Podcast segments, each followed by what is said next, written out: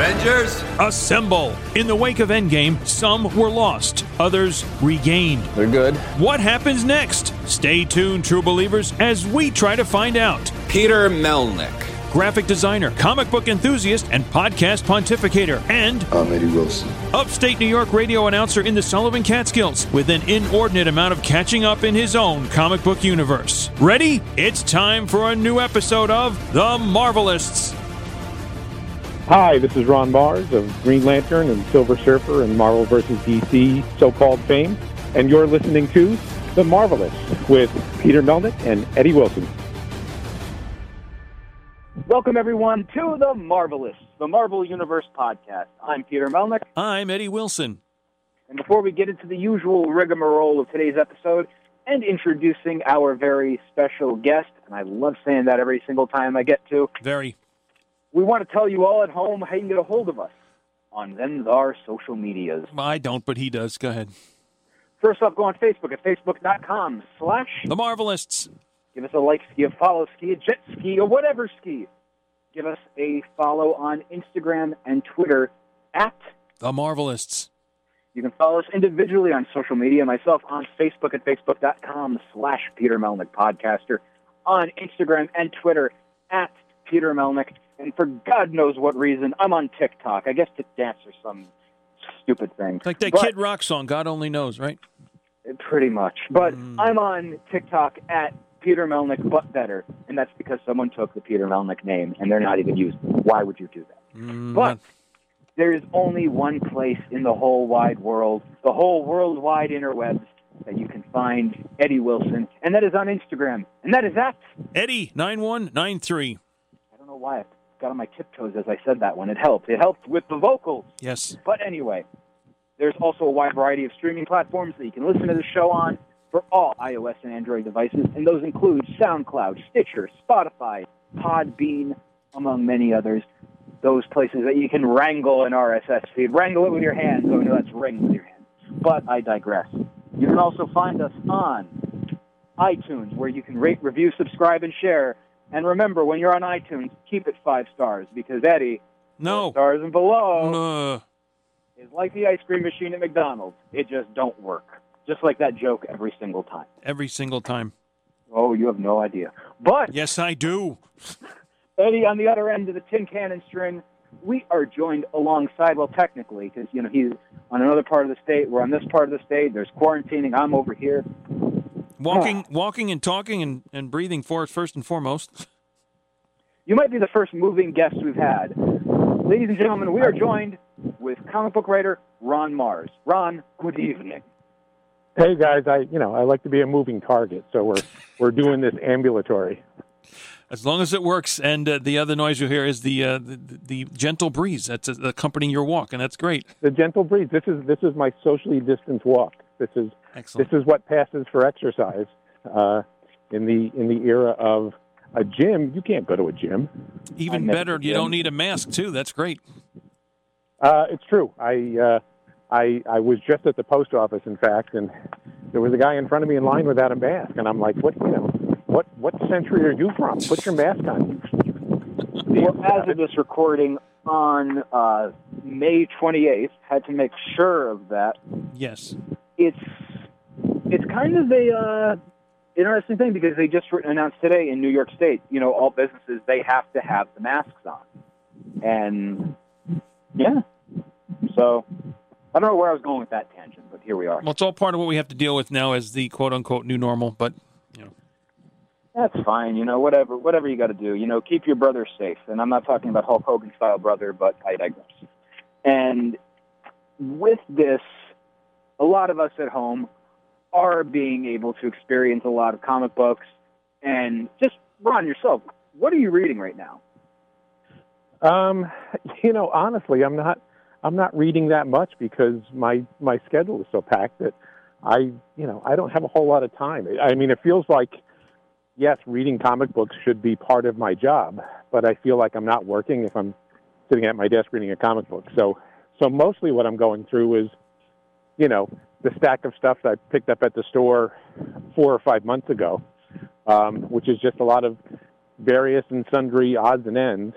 Um, Although the uh, the lovely delivery man did just bring me the Batman black and white omnibus today, mm-hmm. which is a, is of a size that you could kill a grown man with it. So, um, though I've mo- read most of that stuff, I'll probably be knocking off a few black and white stories every night. Now, what is the name of your comic shop that you frequent? Because a lot of shops right now are, as of this recording, starting to come, starting to reopen, and a lot of us want to, you know, patronize or not patronize, but you know, become patrons of these stores and help out in any way they can. So, who are you going with, and do they offer the ability to purchase um, online? My uh, my local is called uh, Excellent Adventures, which is in Ballston Spa uh, near Saratoga, uh, New York. And uh, the other one I can go to is Earth World in Albany, which is a, it's a much bigger store.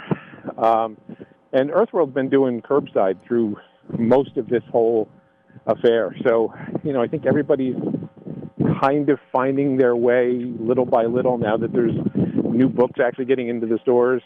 Um, hopefully that's kind of a lifeline for a lot of these local shops to uh, keep the doors open. Yeah, myself, I've been like this weekend is going to be a three shop kind of week, and it's like little odds and ends things that it's not really new books, but you know, trying to help out any way I can with a lot of these places. And you know, I know yeah, Eddie's doing the same thing. Yeah, I think that you know, the comics community is very much a community, and I think one of the one of the real appeals to a local comic shop is that sense of community that the customers get when they're going in on Wednesday or or now Tuesday if they're going to go in for new books. Um, people people like that social interaction.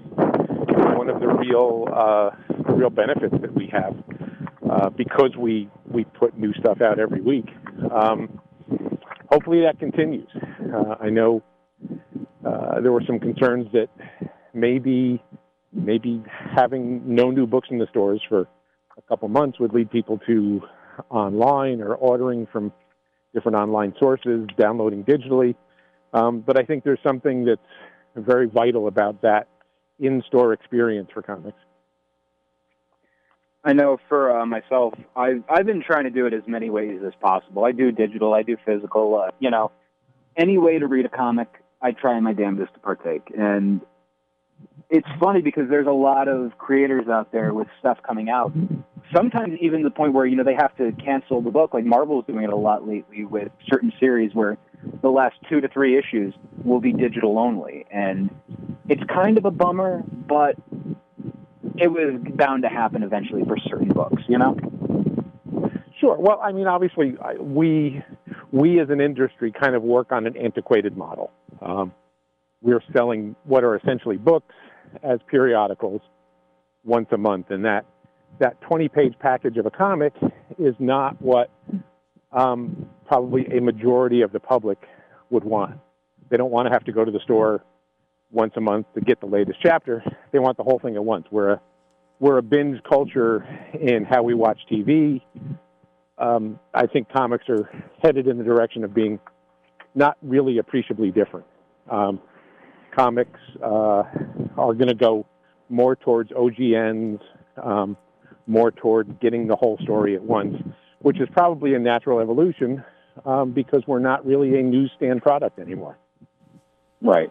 Well, in a case like me, it's amassing the comic books physically and then eventually getting to them to read. I just recently, Ron, read all the Cosmic Powers one through six to say not to say the least of you know the Silver Surfer, Dangerous Artifacts, the the Cosmic Powers Unlimited, Silver Surfer, and the shiny ones, of course, number seventy five and one hundred. Oh, the shiny ones are great. Yeah. Uh, the shiny ones, I, I love to sign the shiny ones as long as Ron Lim hasn't beaten me to like the, the, the one shiny spot on Surfer 75 where I can actually sign. Yeah, right on the surfboard underneath, and that's where I have it. That's that's the prime spot. Now, if somebody has has met Ron Lim before that, before me, uh, you know, I get I get second fiddle. I get you know I get to sign on somebody's face. you can draw a mustache.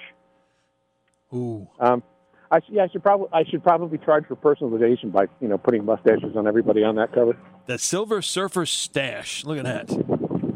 One of my uh, favorite comic uh, signatures I have is from uh, Tom King, and it's the Batman Elmer Fudd comic from a couple years back. And you see Batman's shadow, and every single time uh, Tom has signed this from people, he'll draw like a little sad face on Batman or like a little angry face. But it's it's cool to see stuff like that because there's like that little personal touch that each creator has on there, you know. So I, I think a silver stash would actually be really good. Well, that's the that's the deep dark secret of all writers is that we wish we could draw. So Oh. you know, uh, Yeah. we wish we could we wish we could do that magic trick of making something appear out of nothing. And on the topic of uh, Tom King, um, real quick with uh, that signature, I have uh, another one of uh, Batman and Catwoman, and he drew a little stick figure of Batman pushing the two of them together and goes, "Get a room, you two.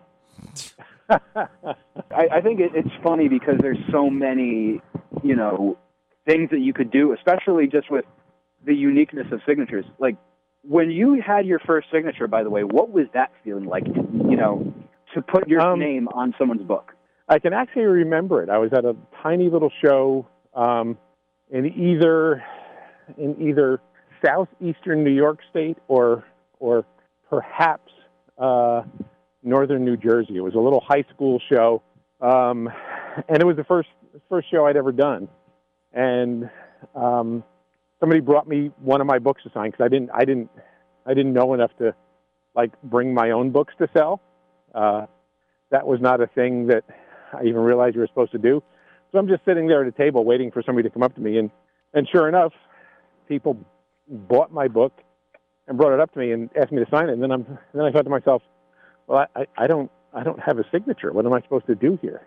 Uh, and so I just I just did like a quick hieroglyph basically, which ended up being what my autograph looks like now, which is of course different than um, different than my signature, which I put on checks and stuff like that. Because somebody mentioned to me, yeah, make sure your autograph is not your signature because that way that way lies fraud. Yeah, exactly. That that show um, was it maybe a few years ago? Because I remember going to a high school small show in uh, Hawthorne, I believe. Yeah, I think that's right. It was, um, and and for what kind of show it was, it was amazing because it was this, you know it was in a high school gym Yeah, put on by the high school uh, comic book club, and because it was in that area, they had an amazing guest list. It was like you know Denny O'Neil and Walt Simonson, um, you know, half of the people that worked on X Men. Uh, it was it was a, a pretty high powered show, but it was kind of thing that nobody even really knew about because yeah. just the, you know it's just these high school kids. If it's the same, then again, then I think I remember. I think that's where I met Bob Wiacek as well, and I think there were representatives or students, or if you wanted the to Justice sign League. the Justice League. That's exactly right. The Joe Kubert School of Art. Um, yeah, because that's you know that's really a nest of all the guys who moved to New York to New York City in the '70s to work in comics. You know, Simonson and Starlin and Wiacek and all of those guys. Um, eventually, everybody moved out of the city to the suburbs or even a little further upstate. But um, because all of those guys were in in the general vicinity, that show got an amazing guest list every year. That's wild to see because I know there's like certain comic shops in that area too. Then they always have like the same core group of people, but it's always a great lineup, like you said, and it's kind of cool to be able to see that, be able to experience like especially you know meeting like living legends in the field that easily in your backyard. Well, it's again, it's that it's that sense of community that comics engenders. It's uh, you know your local pros who are um, who are the probably the customers of the shop too, right? I mean, that's where we that's where we all go to get our stuff. I mean, the the stores up here, um, you know, it's not a big, it's not unusual for me to show up and do a signing because they're down the road. Um, I'm happy to go in and do a signing. Uh, and you know the other the other pros that are around. I mean, within an hour or so, we've got Jim Starlin and Terry Austin and Barry Windsor Smith, Joe Staton, uh, Paul Harding, the sculptor. There's just a bunch of people, um, up and down the Hudson River Valley, uh, who have done this for a living for a bunch of years.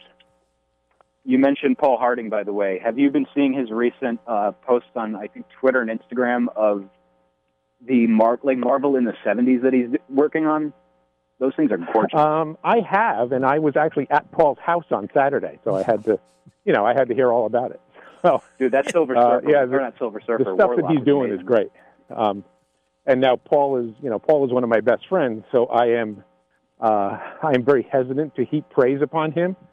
But those those figures are just amazing. Uh, he's really uh, captured them in ZBrush uh, in the way that really I don't I don't know that anyone else could. Well, when I saw that Incredible Hulk he made, the Hulk looks just like a Sal Buscema uh, illustration come to life. It's incredible. Oh yeah, it's it's. I don't know why sort of working in 3D, working in ZBrush, can give you that. Um, you know, like in that case, that Sal Buscema feel. I mean, everybody Yeah. who looked at that that knows exactly whose Hulk that is. Um, but somehow Paul can get that quality into into the pieces, um, and I know he's gonna he's gonna keep doing them. It's just, uh, and thank God. I mean, I, it's a pleasure for me to wake up and look at that stuff, just like it's a pleasure to look at the kind of the little pencil drawings that Mike Mignola is doing every day. Um, Yeah. it's, I think I think that kind of stuff that's going on to social media is, is in some part keeping us all sane because we've got something to look forward to every day. And one of the uh, things that when I was looking through Paul's uh, the 3D modeling and whatnot, the one that really got a kick out of me was the Adam Warlock to the point where he's ha- you know got the little soul gem glowing on there.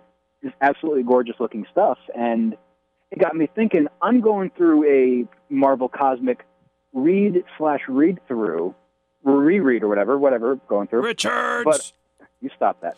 But I'm on uh, the Infinity War era. You know, I'm, I'm visiting some of Starlin stuff for the first time, revisiting previous stuff, and one of the things that I've been visiting for the first time ever is your run on Silver Surfer, and to follow up Starlin and to follow it up with the same quality is an impressive feat. And I'm not just saying that because you're on the line, but because I love the character, and you managed to find a way to nail that voice. Well, uh, first, thanks. That's very kind, and I appreciate it. Um, second, uh, I didn't know what I was doing. I mean, I was, I was literally learning on the job as I was doing the job. Um, Silver Surfer was my first gig in comics ever. Silver Surfer was the first script I had ever written, ever. Um, and obviously, it all came about because of Jim Starlin and Jim showing me the ropes, and and certainly my my surfer is very much patterned after Jim's surfer. Um, I, you know, I learned at the feet of the master, and just tried to just tried to not screw it up when they gave me the chance to take it over. And you know, I've been reading it because you you mentioned on uh, Twitter like a week or so ago that they're re-releasing one of the runs of Silver Surfer through the Epic Collection, and it, I believe it's going. to Is it completing your run? No, I think that goes up to 83, 85, something like that. There's still, I, I, I ended up writing just past issue 100, so there's still a, a bit more for them to collect, hopefully. And I think there are probably a few stray stray issues that aren't that aren't in a collection somewhere. I think, But, Ron, you may have to um, back up a second and start with that beginning of that answer again. We had some Yeah. bad wind. I was going to ask. oh, okay. Um, yeah. If, if, as we go, if there's anything that uh, seems uh, Yeah. seems a little too windy, let me know. Um, so, uh, give me the question again. Uh, so, like, is this? Are those Epic books? Is that wrapping up your run on Silver Surfer, or is there more to be reprinted? I think there's another year or maybe year and a half, two years of surfer stuff that hasn't been reprinted yet. Uh, of, of my surfer stuff, at least, because I went up through just after issue 100. So there's a there's another chunk, but obviously a lot of the um, Infinity War, Infinity Gauntlet uh, crossovers and tie-ins and all that uh, are are now get, are either in print or getting back into print. Um, it's it's just such a shock that you know when you when you have two movies that make billions of dollars uh, around based around those events, somehow they, Marvel finds a way to get those books back into print. And one of the things that I love about that run, like I said, is how you are able to follow in the footsteps of Jim Starlin. And you're, the first big event that you're involved with is the friggin' Infinity Gauntlet. so it's like, how much at the time did you know what Jim, George, and Ron were getting ready to do as you were writing your tie-in books? Um, nobody knows that the thing you're working on is going to be a big deal before it ever gets released. You know, I think, you know, Jim saw it as a story he was telling, and ultimately, like, like the vast majority of Jim's Marvel stuff, um, it's a Thanos story. It's a big Marvel Universe crossover, but it's ultimately a Thanos story. Um, I think the you know the movies give you that sensibility as well. But um, when I was kind of thrown into the middle of it, taking over Surfer with issue 51 because Jim was moving off to write Infinity Gauntlet, and those were, I believe those were double sized issues. So a you know a six issue a six issue crossover like that turns out to be really like writing 12 issues for Jim. So he had, something had to give because he was bringing the Warlock book back as well. Um, so I didn't really understand what I was getting myself into because it was all new to me. And I've said this before, but the the the fact that my first bunch of issues all turned out to be Infinity Gauntlet tie-ins uh, was the best training I could have ever had about working in a shared universe, about um, how to tell your story between other stories. Um, it was all hugely, uh, hugely formative for me in terms of, of being a comic book writer, but I didn't know it at the time because I didn't have anything else to compare it to. Now, how did you get onto the uh, Silver Surfer title? Well, I mean, Jim, uh, Jim and I were friends before I ever did comics. Um, I copy edited Jim's first prose novel for him because I was a, um, I just graduated from college uh, and was working at a daily newspaper as a reporter. Um, so, I mean, I was a writer already. I just wasn't writing comics already. And Jim dis- and Jim suggested to me, "Hey, did you ever think about writing comics?" And you know, well, duh, everybody thinks about writing comics, but you know, you don't actually get that chance. Um, but in my case, you know, I'm friends with Jim Starlin, so he allowed me to co-write a few jobs with him, a few Surfer issues, and then when um, he decided he was going to step away from Surfer, uh, I'm sure with much arm twisting on his part, Marvel offered me uh, Marvel offered me the reins on the Surfer book, um, and I was probably, geez, I don't know, 23, 24 years old, and you know hadn't written any small press stuff or you know I I got to I, I you know I like to say that I you know my my debut was basically like playing for the Yankees. I got to I got to start uh, writing a monthly title at Marvel, um, which I know makes me incredibly fortunate, and I am incredibly grateful uh, every day for the opportunities. Um, but it was also, you know, it was also a time in the industry where books were selling like crazy.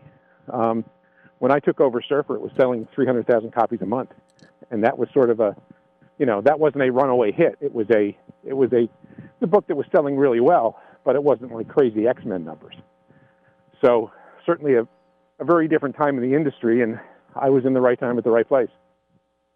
And how is that like to feel? Like you mentioned those numbers though, that high, that many people are reading what you're doing. Like how does that feel? Um, you know, it's it's like anything else in this business is you don't get a lot of feedback. I mean, my job is basically sitting in a room by myself all day.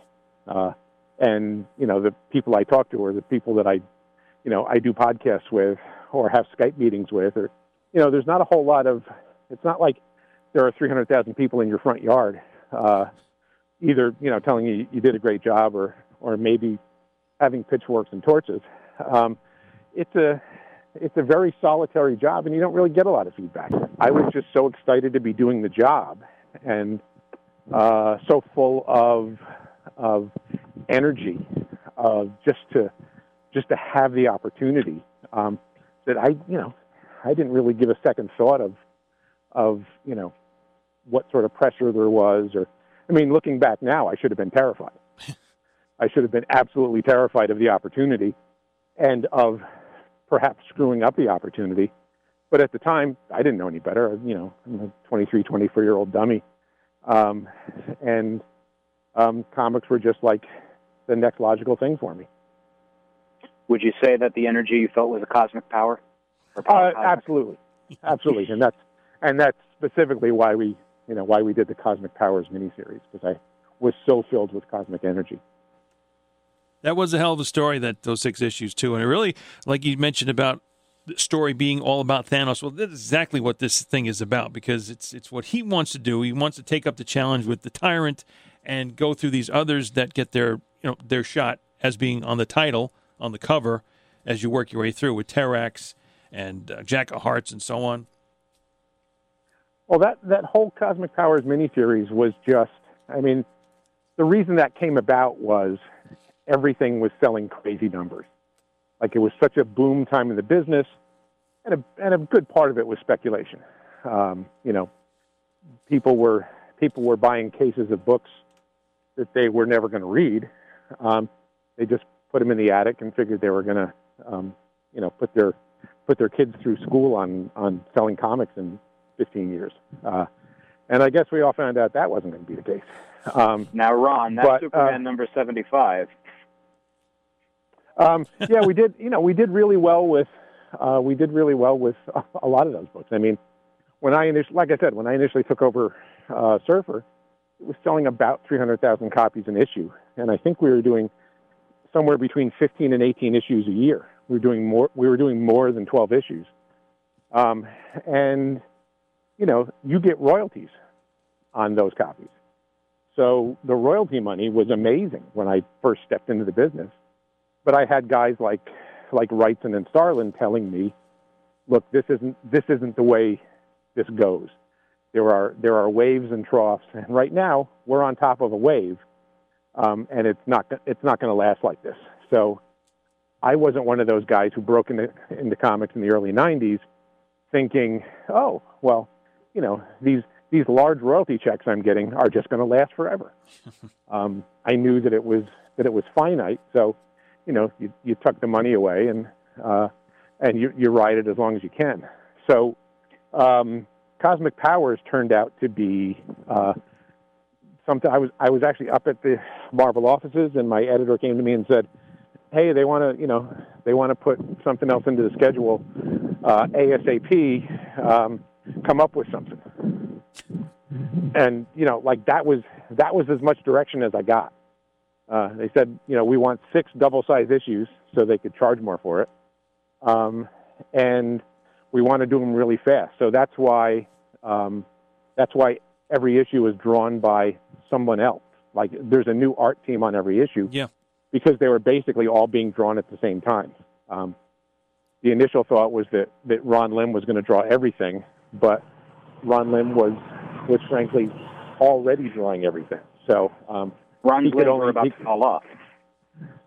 Uh, yeah, I mean he. Uh, I mean Ron did so much work in the '90s at Marvel.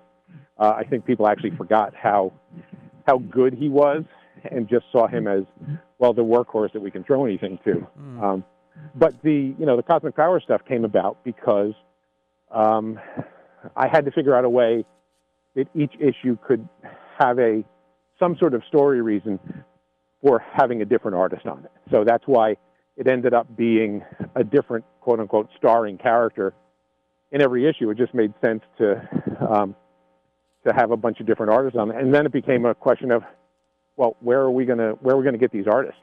Uh, so it was um, it was a, I, as I remember, it was a mad scramble to get uh, to get those issues done. Uh, but in, in retrospect, I've, I've looked at them. Um, there was a, I guess it was the Thanos collection a few years ago, where they reprinted all that stuff, and I went, geez, you know, I'm not. I'm not completely embarrassed by all of this. Some of this is actually pretty decent. Well, in in my case, having gotten these, and I don't know if it took me multiple times searching, but I realized and maybe it's not the first comic to do this, that it has cosmic powers not across the top of the title, but down the side in you know, kind of like see through letters. So that kind of threw me off. And also didn't realize it was a limited series, not indicating that on any of the covers. yeah, like like I said, it was just a it was let's do this thing right now, and the the weird sort of decorative framework that's on each cover was just because my editor um, my editor had found that sort of pattern in a book that came from the printers where because this was the era of all sorts of uh, special additions to covers you know foil and holo foil and holograms glow in the dark any sort of any sort of collectible uh, flourishes that they could put on a cover they did so my editor Now, found while- that my editor found those patterns and said we should do covers like this Hmm. and I thought, well, that's actually kind of ugly, but okay, let's let's let's figure out a way that that can happen. The other thing too, Yeah. before I forget, with these is the fact, especially in the first one, I think more than any of the other issues, although in two or three other issues, it does do the same technique of of having bigger splash pages, turning the book the other direction, and I only remember seeing that limitedly. But the first one that really glares out is an issue of Fantastic Four, where the whole issue is is that way. Yeah, I think um, you know we we broke some of the rules in the '90s, and perhaps perhaps not not wisely so, uh, but we did we did a few of those sideways spreads um, in those Cosmic Powers issues. I don't think I did that as as much in the Surfer, but it because we had a bigger page count. Uh, in those issues, I could blow out the visuals a little bit more in the script, and uh, I think some of it was was I called for a sideways uh, spread, and sometimes the artist just did it that way because it was kind of in vogue at the time. Now, one of the things I'm lucky that I have you on the line for this. I'm going through that whole Infinity reread. Where would you say that Cosmic Powers lies in that reading order? Does it go after Infinity War, Crusade, etc.? Oh boy, um, my guess would be somewhere after, uh, probably after after Gauntlet, but maybe before War. Okay. Um, Cosmic Powers was really done to mostly be a standalone project. Um, although, I guess in retrospect, it spawned Cosmic Powers Unlimited, and you know, it spawned a couple of other different variations of uh, of, the title. Um, some of which I worked on, some of which I didn't. I'm just going at my Cosmic Powers Unlimited to read it again, and that's a wraparound cover, so uh, and a really good one at that. That would be where I would have liked to have thought of getting a second copy just to possibly frame the uh, the cover. I think that's probably the Claudio Castellini cover with Thanos and Surfer. It is Thanos and Surfer, right? And uh, like I said, opposite uh, one on the front, one on the back page. Yeah, Yeah, I mean Castellini just he was the obvious he was the obvious guy to start doing those covers because his uh, his cosmic stuff was amazing. He was very much a disciple of John Buscema in terms of the way he drew his surfer, um, and you know, I guess being being brutally honest about it is Claudio is very meticulous, which turns into very slow. So actually having him do interior pages, you were going to wait for him. You get a cover a little bit quicker. Now, when you eventually ended up leaving, Mar- were you actually were you working on Green Lantern the same exact time you were working on Surfer? Yeah, I think I think I was working on Green Lantern, uh, and Surfer, and a book and image at the same time. Um, Wow. Uh, like monthly, which which is unheard of these days. You're you're you're you're really you know basically not allowed to do that anymore. Um, but I was, yeah, in, in those days it was it was a little more common for you to be able to to work both sides of the street at the same time. And with that Green Lantern run, that is one of the most absolutely beloved runs. And it's it's funny for me because you know I'm a graphic designer. I absolutely love Kyle Rayner, so there's that you know little connection in there for me with that. And for, how did how did you decide on that as the profession for Kyle Rayner? Well, actually, my uh, my Green Lantern run really came about because of my Silver Surfer work. Because the editors at Green Lan- the editors at DC that had Green Lantern in their office um, were reading my Surfer stuff. So when they decided that uh, there was going to be a new direction for the title, uh, I was the guy they called, um, and I had done done a few short stories for Green Lantern Corps Quarterly. So I, you know, there was a relationship there, um, and I had done a bit of work for him. but certainly this Green Lantern was my first uh, was my first DC monthly. And it's you know with the character of Green Lantern, there's just something about the connection between Surfer and Green Lantern. You know, of, of course, space, obviously, but it's that whole element that you know you're linked to these characters forever, and that connection between the two. What do you see as like the big similarity, other than space, with the two characters? Well, I guess it's you know they, they both sort of have this unlimited power, really, um, uh, and they're both uh, to great extent they're kind of they're kind of space opera uh, stories. Um, certainly, you know the the first Surfer run where he was he was stuck on Earth, and it was uh, Stan Lee and John Buscema doing kind of parables and and really using this alien character to examine what was going on on Earth uh, was ultimately great stuff, but it was completely different from what I did in the book, which was mostly a which was mostly an outer space book.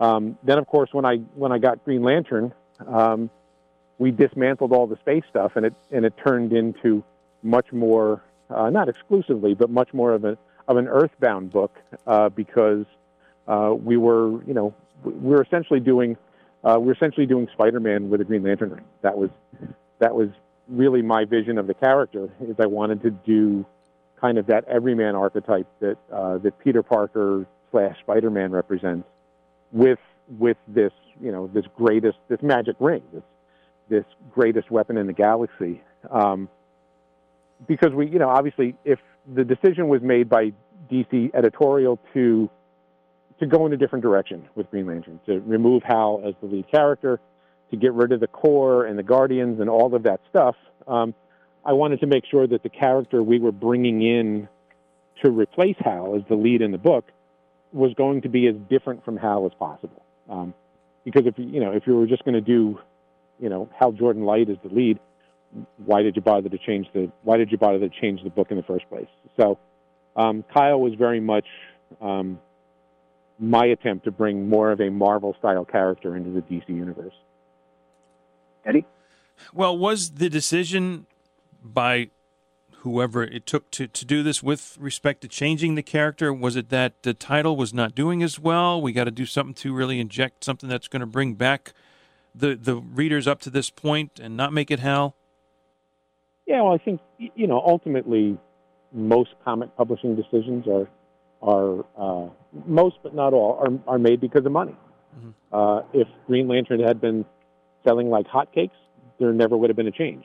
Um, but the the sales were not great. The the title was seen as sort of moribund. I think there was some regret on DC's part that um, you know they had made Hal into um, your your father's Green Lantern, basically with the mm-hmm. with the gray temples and and he just wasn't um, he wasn't seen as young and vital anymore by the by the audience so the decision was made to um, go in a completely different direction. And certainly that decision was made by DC editorial, not me, um, because you as you know you as the freelancer don't get to come in and uh, and decide to you know to toss away a franchise lead character and replace him with your own. That those decisions come from on high. So um, the decision to replace Hal was was made by DC editorial and then the creation of Kyle was really left up to me and Darryl Banks and Kevin Dooley, the editor, the editor of the book. And then we have the cross, of course, between Green Lantern and Silver Surfer for that 1996 thing, I think, which came right before the uh, All Access crossover. Yeah, it was. Um, it was the era of of Marvel and DC playing nice with each other and doing crossovers, uh, doing a number of crossovers. Uh, so because I was writing both titles, uh, that seemed to be a very obvious one to do. Um, so, it, you know, it got approved pretty quickly. I, I went to DC and said, hey, you know, let's do Green Lantern Surfer. Uh, and I don't, I don't think there was even a, a great deal of discussion about it. It was just, oh well, yeah, yeah, that makes sense. Let's do that. You know, it wasn't a, it wasn't a huge um, it wasn't a huge to do over. It was just like the next crossover in series. And then while we were working on it, um, the Marvel versus DC crossover came up, and uh, that was offered to me, and obviously that's the sort of job you take without even thinking about it. Um, and so the the very end of Green Lantern Silver Surfer, uh, the last page or two, kind of serves as a prelude to to how uh, Marvel versus DC came about. Um, in some ways, like if you if you read the Green Lantern Silver Surfer book now, without any knowledge that it it hinted at um, Marvel versus DC, the last page or two really doesn't make any sense. Uh, the last page or two just seemed completely random. Um, but at the time, you know, everybody sort of went, "Oh, it, you know, this is leading somewhere," and then Marvel versus DC was announced, and um, and we picked up uh, we picked up some of that, uh, some of those story points uh, in the first issue of Marvel versus DC. Now, a lot of com- you know, a lot of people are talking online, and again, as of this recording, May twenty eighth, twenty twenty, we don't know what's going to happen. But a lot of people have been, you know, speculating could maybe we see a Marvel DC crossover down the line because you know with the state of the comic industry right now due to COVID nineteen, it's you know it's affecting the comic industry like very heavily. You know a lot of comic shops are closing, and this could be the it could be the big boost that could help the comic industry. Do you see a Marvel versus DC crossover happening again? Some almost 20, uh, almost twenty five years to the point.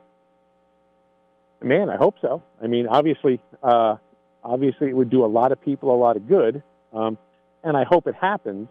Uh, the real, um, to me, the real sticking point of of uh, you know what what we did 25 years ago and what opportunities are there now um, is the fact that uh, the Marvel and DC cinematic universes and and TV universes really have uh, have sprung into place since then. Um, so when we were doing um, when we were doing these crossovers, uh, these were just comic book characters. I mean, nobody uh, n- nobody except the the hardcore comics fans knew who the hell Iron Man was. Mm-hmm. Uh, Iron Man was a Black Sabbath song to 98% of the public. Um, now, of course, everybody knows who Iron Man is. Uh, so it's a different landscape, and these character franchises are worth literally billions, uh, whereas they weren't, uh, they didn't carry that kind of cachet or value back then. We were just we were just doing comic book stories. Um, so um, the fact that Marvel's owned by Disney, um, DC is owned by Warner Brothers, which is owned by AT and T, just means there are a lot more um, there are a lot more complications to actually pulling off something like that. Uh, but I, I wholeheartedly hope it happens. Um, I hope our Marvel versus DC crossover and the amalgam books and all that stuff can actually come back into print at some point. Um, because you, you know, unless you find them in a used bookstore, you're really not going to find that stuff. Uh, there's there are no new printings of it, and as far as I know, there's no there's no plans for new printings of it and a lot of those Marvel versus DC amalgam books, not the individual issues, but the reprints go for way, way, way too much. Like, I think it's fifty to sixty a volume. Yeah, I mean, I wish, I wish I had been smart enough to hang on to you know all of the trade paperbacks of that stuff that you know showed up in comp boxes at my house. Uh, but you know, I would I would give them out to kids on Halloween. So, uh, uh, so yeah. I might have I might have like one copy of Marvel versus DC for me, uh, but all the rest of it's gone, unfortunately. Geez, no candy at the Marz house. I mean, that is a candy company, but for crying out loud. Uh, Ron, how yeah, many times you have you heard you know, that joke before? Well, not from me. come get come get comics at my house. That's uh, Jeez, that's plus, uh, and plus, plus you just obviously maybe... we made sure you got candy too. Yeah, okay, all right. How, by the way, I know we had you on the show. I want to say last year during Hudson Valley Comic Con. Yeah, I, I, now now that you reminded me, I remember the last time when we talked, uh, which is, you know, that's where I grew up. Hudson Valley is where I grew up, so that was really the first time I've done a Comic Con, kind of in my old neighborhood. Well, I think during the interview I had asked, but because, you know, the whole Stan Lee theory of everyone, something could be their first, this might be somebody's first episode listening to the show. How did Marvel versus DC come around? Um, you know, we talked about, you know, Surfer selling 300,000 copies a month. Um, after that period, mid 90s, the market crashed. All that, that speculator boom uh, uh, you know, the speculator boom turned into a bust. It turned into a crater, and a lot of stores were hurting. A lot of stores were in uh, bad shape because they had overordered books, and suddenly, all those uh, all those speculator buyers um, had disappeared. Uh, so they were they were stuck with case upon case of uh, X Men number one and X Force number one and uh, Turok Chromium covers and um, what else? Oh, Reign of the Supermen stuff. So uh, a lot of stores had overextended themselves. We're now stuck with a lot of product they couldn't sell, and it was a grim time in the business. Orders went down, uh, went down exponentially. So uh, Marvel and DC got together and cooked up Marvel versus DC as a way to get uh, to get a product into the direct market shops that would attract a lot of buyers back into the shops. Um, and the obvious way to do that was, well, have the Marvel and DC universes meet for meet, uh, you know, meet in a large uh, way beyond the you know crossovers here and there that have been done in the past, um, but really do a, a large scale crossover, um, get that product into shops as quickly as possible to to help keep the shops open. And uh, that was, I mean, it was a it was a dream come true pro- sort of project for me because this is this is the kind of story that everybody um, that everybody thinks about. Well, I'd like to tell that story when you're 10 years old. Uh, it's it's the dream job of all dream jobs. Um, and I got a call from Mike Carlin at DC one day, and he said, uh, "You can't tell anybody what I'm about to tell you, but we're going to do a big crossover with Marvel. We want you to write. We want you to be one of two writers on it." Um, and obviously, I said, "You know, where do I sign up?"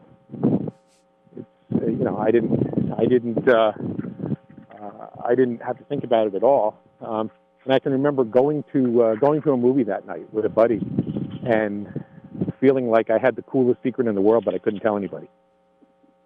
That's tremendous. Yeah, no question. Um, and then, and then, you know, it just it was a it was a secret project for a while. The first the first meeting that we had about Marvel versus DC was at Mark Gruenwald's apartment, who was the the Marvel editor on the project.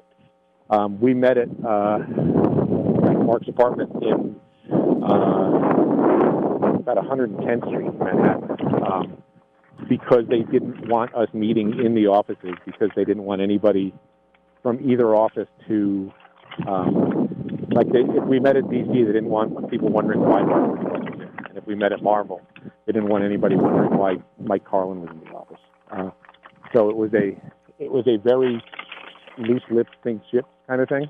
Um, right. Where the first few meetings we had were off site and uh, and the whole thing had been really uh, the the big broad strokes of it had been uh, like which uh, the the universes were going to come together, and the fact that the amalgam books were going to come out of it. Um, that was already in place. So what our meetings were about was uh, figuring out who was going to fight who and kind of the overall mechanics of getting the characters together. I actually found out about the amalgam stuff at uh, Gruenwald's apartment because they had that part of it figured out. And when we got down the list to uh, Doctor Strangefate being one of the books, I immediately said, I have to write that book. And and of course they went, eh, okay, we don't care. Uh, so, I mean, I was absolutely thrilled to, to get that book. And I think all of them turned out great. They all had a little bit different flavor to them. And um, the approach that we were allowed to do, which was to sort of act like there had been a hundred issues already with these characters, and that there were going to be a hundred more afterwards, um, just allowed us to, you know, have inside jokes and play with the characters and play with the the different amalgamations of the of the two universes. Um, I, I know we did, I think we did two sets of the amalgam books, and they were all just a just a huge amount of fun. Um, you know, it was uh, it was a rare time of of complete détente between DC and Marvel, um, and the editorial staffs were great, uh, dealing with getting everything approved. Uh, everybody sort of knew that this was a uh, kind of serious situation for the comics business, and that um, being territorial or or uh, being overly fussy about what we could do and what we couldn't do um, was just not going to be allowed. This is John Sherburne, producer for The Marvelists, and I want to say thank you for checking out part one of two with Ron Marz. Come back Thursday for the other part. Excelsior.